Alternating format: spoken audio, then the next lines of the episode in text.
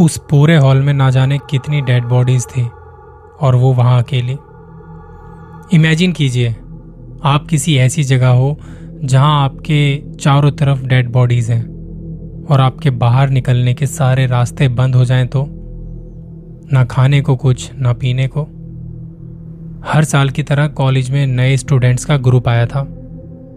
पाँच दोस्त थे इस ग्रुप में, दो लड़के, तीन लड़कियाँ। मानसी जो इस ग्रुप में सबसे छोटी थी, उसे कहीं भी नई जगह जाने में थोड़ी दिक्कत तो होती थी। यहाँ भी अपने बाकी दोस्तों को बोल के आई थी कि मुझे रैगिंग से बचा लेना। सुना है कॉलेज में सीनियर्स जो होते हैं, नई बच्चों की अच्छे से क्लास लगाते हैं। मानसी पूरे रास्ते अपने दोस्तों को रैगिंग के किस्से कहानियाँ सुनाते हुए आ रही थी। कॉलेज से थोड़ी दूरी पर उनकी बस आके रुकती है और ये पाँचों निकल पड़ते हैं कॉलेज देखने। मानसी कहती है कि क्यों ना पहले रहने के लिए पीजी देखा जाए। सभी को लगा कि बात तो सही है। ये लोग निकल पड़ते हैं पीजी देखने। कैंपस से कुछ मिनटों की दूरी पर उन्हें एक पीजी पसंद भी आ जाता है। वो इनके बजट में भी था। सफ़र करके थक चुके थे तो सोचा कि अब आराम करते हैं। कल सुबह निकलेंगे कॉलेज के लिए। रात को बाहर से खाना मंगवाया और खा पी के सो गए। अगले दिन सुबह सात बजे इनकी आँख खुलती है। बाहर से बड़ा शोर आ रहा था। नहा धो के तैयार होते वक्त मानसी ने अपने दोस्तों को फिर से कहा, यार, रैगिंग से बचा लेना बस। बाकी तो मुझे इतना डर किसी भी चीज़ से नहीं लगता। वो होता है ना, जब आप किसी चीज़ के बारे में इतना सुन लेते हो। तो उसके बारे में ज़्यादातर ख्याल नेगेटिव आने लगते हैं। यही मानसी के साथ भी हो रहा था। पीजी से कॉलेज का रास्ता पंद्रह मिनट का था। इन पाँचों ने एक ऑटो किया और निकल पड़े वहाँ के लिए। कॉलेज के गेट के बाहर ऑटो रुका और उसे किराए के पैसे दिए। इनकी आँखें फटी की फटी रह गई कॉलेज देख के। हवेली से कम नहीं था वो। पर एक बात बताऊँ किसी भी जगह को खूबसूरत बनाते हैं वहाँ के लोग। कैसे लोग हैं वहाँ? आपको कैसा फील करा रहे हैं? जब गेट के अंदर घुसे तो लेफ़्ट साइड में एक गार्डन था, जहाँ कुछ सीनियर स्टूडेंट्स थे। उन्होंने इन्हें देखा और बुलाया। तुम लोग फ्रेशर हो? जी हाँ। चल सलाम कर और बैग में जो खाने का सामान है, इधर पकड़ा। ये पाँचों एक दूसरे को देखने लगे। और सबसे ज़्यादा डर गई मानसी, जिसे पहले से ही रैगिंग से डर लगता था। उसके पैर कांपने लगे। सीनियर्स ने उसे डरा हुआ देख कहा, तुम्हें क्या हुआ? तबीयत ठीक नहीं है? मानसी ने थोड़ा हकलाते हुए, हड़बड़ाते हुए कहा कि, मुझे डर लगता है रैगिंग से। इतना सुन सीनियर्स खुश हो गए। कहा कि, बैग में क्या रखा है तुम्हारे? बैग खोल के दिखाओ। पहले तो उसने मना किया कि वो बैग में कुछ पर्सनल सामान है। ऐसे नहीं दिखा सकती। सीनियर्स ने कहा कि चलो कोई बात नहीं। जाओ अपनी क्लास। और इस बारे में किसी को कुछ बताया ना तो हमसे बुरा कोई नहीं होगा। चलो निकलो यहाँ से। वो दिन इन पाँचों के लिए थोड़ा भारी था। जैसे तैसे दिन गुजरा और शाम के वक्त कॉलेज के बाहर मानसी को वही ग्रुप दिखाई दिया, जो उनकी रैगिंग कर रहे थे। उन्होंने मानसी को बुलाया। वो अकेली थी उस वक्त। बाकी सारे आने वाले थे। सीनियर्स में इस बार एक लड़की भी थी, जिसने मानसी को कहा, तुम डरो मत। हम तुम्हें कुछ नहीं करेंगे। क्या तुम मेरे साथ अंदर चलोगी? मुझे कैंटीन से कुछ सामान लेके आना है। अच्छा एक बात बताना तो मैं भूल गया। यहाँ बच्चे डॉक्टर बनने के सपने लेके आए थे। डॉक्टरी की पढ़ाई की जाती थी इस कॉलेज में। अब उस सीनियर लड़की के साथ मानसी कैंटीन की तरफ़ चल पड़ती है और थोड़ी देर में सामान लेके वो बाहर आ जाते हैं। मानसी बाई कह के अपने दोस्तों के साथ निकल जाती है। अपने साथ वाली लड़की से सीनियर ग्रुप के लड़के कहते हैं, तेरी बड़ी दोस्ती हो रही है इस बहन जी टाइप से। चक्कर क्या है? वो कहती है, अबे यार, तुम जैसा सोच रहे हो वैसा कुछ नहीं है। सीधी सादी सी लड़की है। मैं तो बस एम ही दोस्ती करना चाह रही थी उससे। मानसी को थोड़ा थोड़ा सुनाई दे रहा था कि वो लोग उसके बारे में ही बात कर रहे हैं।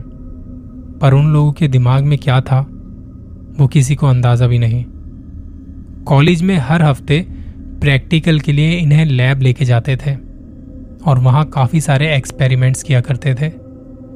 एक दिन सीनियर्स ने मानसी को पकड़ लिया कि कुछ बात करनी है। कहा कि हमारी दोस्त से दूर रहे। और ये खाने का बैग हमें दे दे। वो मानसी से बैग छीन रहे थे, जिसमें उसका फ़ोन और वॉलेट भी रखा हुआ था। इसी छीना झपटी में इन्होंने मानसी को एक अलग थलग पड़े कमरे में बंद कर दिया। सबने दाएँ बाएँ देखा और वहाँ से भाग गए। वो अंदर से चिल्ला रही थी, पर बाहर किसी को कुछ सुनाई नहीं दिया। उसका फ़ोन भी अब उनके पास था। मानसी के दोस्त उसे ढूंढ रहे थे, पर वो कहीं मिल नहीं रही थी। सुबह से दोपहर दोपहर से शाम और शाम से रात हो गई। पूरे कॉलेज में ढूंढ लिया पर उसका कोई अता पता नहीं। ये बात वहाँ के टीचर्स को भी बताई गई, पर किसी को कुछ नहीं पता, सिवाय उन सीनियर्स के, जिन्होंने उसे वहाँ बंद किया था। रात से सुबह हुई, सुबह से फिर रात, ऐसे ही दो तीन दिन गुजर गए, और इस बात से कॉलेज में हड़कंप मच गया। अब उन सीनियर्स को भी लगने लगा कि अंदर मरवर तो नहीं गई वो। उसके पास खाने पीने के लिए भी कुछ नहीं था। दरअसल इन्होंने मानसी को जिस कमरे में बंद किया था, वो था कॉलेज का मॉर्चरी रूम मुर्दा घर जहाँ स्टूडेंट्स प्रैक्टिस के लिए जाते थे, वो भी हफ़्ते में सिर्फ़ एक बार, तभी खुलता था वो। बाकी उस रूम को लॉक रखा जाता था। सीनियर्स को लगा कि दिन के वक्त ऐसे मॉर्चरी रूम में जा नहीं सकते। रात को जाएँगे जब यहाँ कोई नहीं होगा। और इन सबने ऐसा ही किया। वो लोग रात को आए। सिक्योरिटी गार्ड को कहा कि अंदर कुछ काम है। पहले तो उसने मना किया कि ऐसे नहीं जाने दे सकता, अलाउड नहीं है। तो उन्होंने पाँच सौ रुपये दिए और वो मान गया। ये सारे अंदर चले गए। रात के अंधेरे में कैंपस खौफनाक नज़र आ रहा था। मौसम भी कुछ ठीक नहीं था। शायद बारिश होने वाली थी। कॉरिडोर से होते हुए ये लोग पहुँचे उस मॉर्चरी रूम में। इन्होंने धीरे से दरवाज़ा खोला और टॉर्च की रोशनी में देखने लगे कि मानसी कहाँ है। वहाँ अंधेरा बहुत ज़्यादा था। कोई आवाज़ आ नहीं रही थी। काफ़ी अच्छा खासा बड़ा रूम था वो। रूम क्या कहें, एक बड़ा सा हॉल था, जहाँ बहुत सारे कंटेनर थे जिसमें डेड बॉडीज रखी जाती है। आपको एक बात बताना चाहूँगा। जहाँ पर डेड बॉडीज रखी जाती है, वो जगह बड़ी ठंडी होती है, ताकि लाश के सड़ने की संभावना कम हो और बदबू भी ना आए। अभी जब ये लोग आए थे तो चार जने साथ में थे, और वो लड़की भी थी जिसने मानसी से बात की थी। यहाँ अंदर आते ही चारों यहाँ वहाँ हो गए अलग अलग मानसी को आवाज़ दे रहे थे। बाहर बिजली चमक रही थी। आगे पीछे देखते हुए जा रहे थे। अचानक से लड़की को अपने थोड़ी आगे से कुछ चबाने की आवाज़ आई। ऐसा लग रहा था जैसे कोई कुछ खा रहा हो। पर यहाँ कौन आएगा? इस वक्त यहाँ कौन हो सकता है? उसने पीछे से एक लड़के को आवाज़ दी। वो आया और ये दोनों साथ में उस आवाज़ की तरफ़ जाने लगे।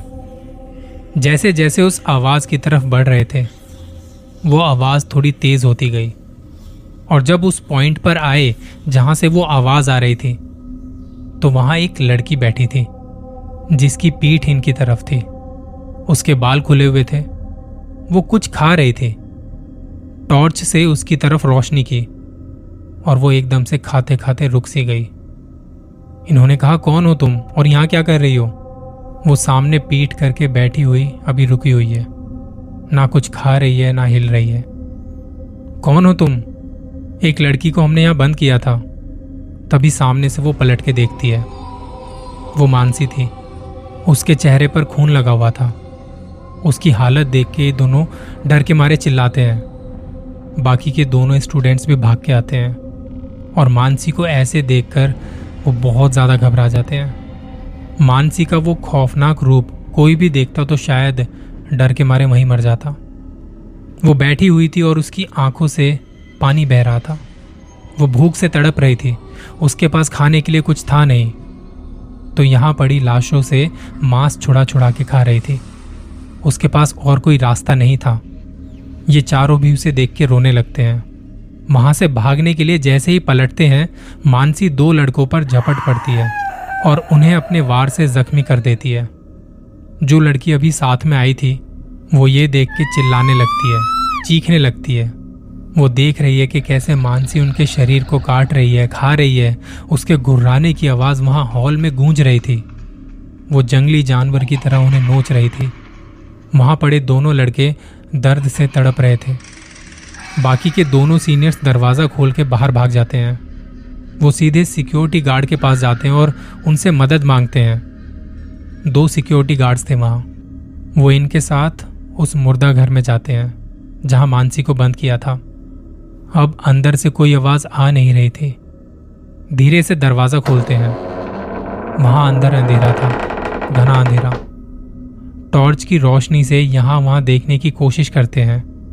वो दोनों सीनियर स्टूडेंट्स सिक्योरिटी गार्ड को वहाँ लेके जाते हैं, जहाँ इनके दो साथियों पर मानसी ने हमला किया था। लेकिन हैरानी की बात यह है, वहाँ कोई नहीं था।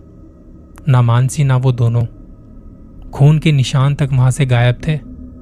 अभी तो वो लोग यहीं थे और मानसी भी यहीं थी। सिक्योरिटी गार्ड्स पूछते हैं, मानसी वही ना जो लापता थी। ये दोनों कहते हैं कि हाँ वही, हमने उसे यहीं बंद किया था। अब इन लोगों की बातें सामने आ चुकी थी, जो अब तक किसी को नहीं पता था। इन चारों ने उन दोनों लड़कों और मानसी को ढूँढने की खूब कोशिश की, पर वो इन्हें कहीं नहीं मिले। उन दोनों सीनियर्स को समझ नहीं आ रहा था कि कहाँ गए हमारे दोस्त, कहाँ गई मानसी। दोनों सिक्योरिटी गार्ड्स को इन्होंने थोड़े और पैसे दिए कि किसी को भी इस बारे में कुछ पता ना चले। अखबारों में और कॉलेज में इनके लापता होने की खबरें छप चुकी थी, फैल चुकी थी, पर किसी को भी आज तक पता नहीं चला कि वो लोग कहाँ गायब हो गए हैं। कुछ कहानियाँ ज़रूर सामने निकल के आई हैं यहाँ की, कि इस कॉलेज के मुर्दा घर में एक डिमोनिक स्पिरिट है, जो ज़िंदा लोगों को अपना बना लेती है। और फिर उससे वो सब करवाती है जो वो करना चाहती है। हालाँकि इसका कोई सबूत नहीं है और ऐसी कहानियों के सबूत मिलते भी नहीं है। पर कहानियाँ जब आग की तरह फैली हैं तो कहीं ना कहीं से चिंगारी तो उठी होगी। मैंने जब इस कहानी के बारे में थोड़ी और रिसर्च की तो ये भी पता चला कि उस कॉलेज में ऐसे कई लोग गायब हो चुके हैं और किसी को नहीं पता वो कहाँ गए। ऐसी कितनी ही कहानियाँ हैं जो हमारे सामने नहीं आ पाई। अगर कोई कहानी आपको पता है तो ज़रूर शेयर कीजिएगा। ख्याल रखिए अपना। जल्दी मिलूँगा किसी और कहानी के साथ।